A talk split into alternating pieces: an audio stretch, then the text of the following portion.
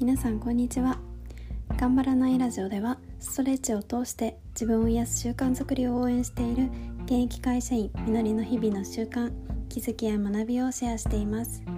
聞くだけで癒される自分を癒せるようになるラジオです。このラジオの感想は概要欄の公式 LINE や Instagram からもお待ちしております。と先日富士山を見に河口湖へ行ったんですけれどもと久しぶりに4年ぶりくらいに行ったんですけどもその時は曇ってて何も見えなくて、うん、今回は直前までの富士山予報をチェックしながら行ったところ2日とも快晴でとっても嬉しかったです。なんか久しぶりあ初めて久しぶりじゃなくて 完全体を見たのが初めてだったのでもう富士山のエネルギーに感動してきました。皆さんにお裾分けをしたいので今日はカバー写真を富士山にしますね、はい、と今日のテーマ日常生活のもやっとしたことは放置せずに使う。このテーマでお話ししたいなと思います。皆さんは日常生活の中で何かもやっとする瞬間ってないでしょうか？うん。なんかもやっていろいろ種類があると思うんですけどもうん誰かに対して羨ましいなと思ったりとか私だったらこれしないなってもやっとしたりとかずるいなとか悲しいなとか思い通りにいかないなとか、うん、いろんなものに対してもうん、ニュースだったりとか政治だったりとかなんだろうコンテンツ？ドラマだったりとか仕事の人に対してだったりとかいろんな種類があると思うんですけどもこのテーマで話そうと思ったきっかけがありまして私も最近もやったんですね。そう。なんか今こうやってラジオで配信させてもらっててうんいろいろな人のポッドキャストなどを聞いてたりするとうんもっと私よりすごい話が話すのがうまいなとか面白い話してるなとか SNS もすっごい魅力的な人柄がすごい現れてるなとかいろいろモヤモヤしながら 見てたんですね。そうそれで自分とちょっと比べたりして落ち込んでました。ちょっとだけ落ち込んでました。そうでもこのモヤモヤだったりとか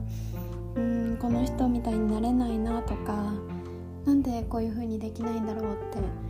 思うのってなんだろうな。客観的に見たらすごくなんだろうな違う人のことだから違うのって当たり前じゃないですか。なんか意外とこういうことって自分の自分ごとになると、うん、客観的に見れなくなっちゃうなってうん、見えなくなっちゃうんですよねきっと。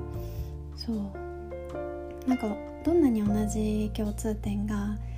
あったりとか同じ関心事があったりとかしてもその人によって違うのは当たり前なことなのでそうこれを自分事となると客観的に見れないなっていうふうに今回思ったんですね。そうでこのラジオのテーマの後半の放置せずに使うっていうことなんですけどこのモヤモヤ感情を放置するのは本当に今回もったいないなと思っていて、うん、今回の私のモヤモヤで分かったことはもっとラジオを通して伝えたいと思うことが伝わる話し方ができるようになりたいなと思ったことだったりとか もっと成長したいなっていう自分の意欲だったりとか、うん、経験していきたいなっていう自分の何かしてほしたいなっていう気持ちに気づくことができたのでそう今回そのモヤモヤ自分が感じた感情をなぜそう思ったかっていうその心の声に対して問いかけて問いかけてみることが本当に大切だなっていうふうに思ったんですね。そう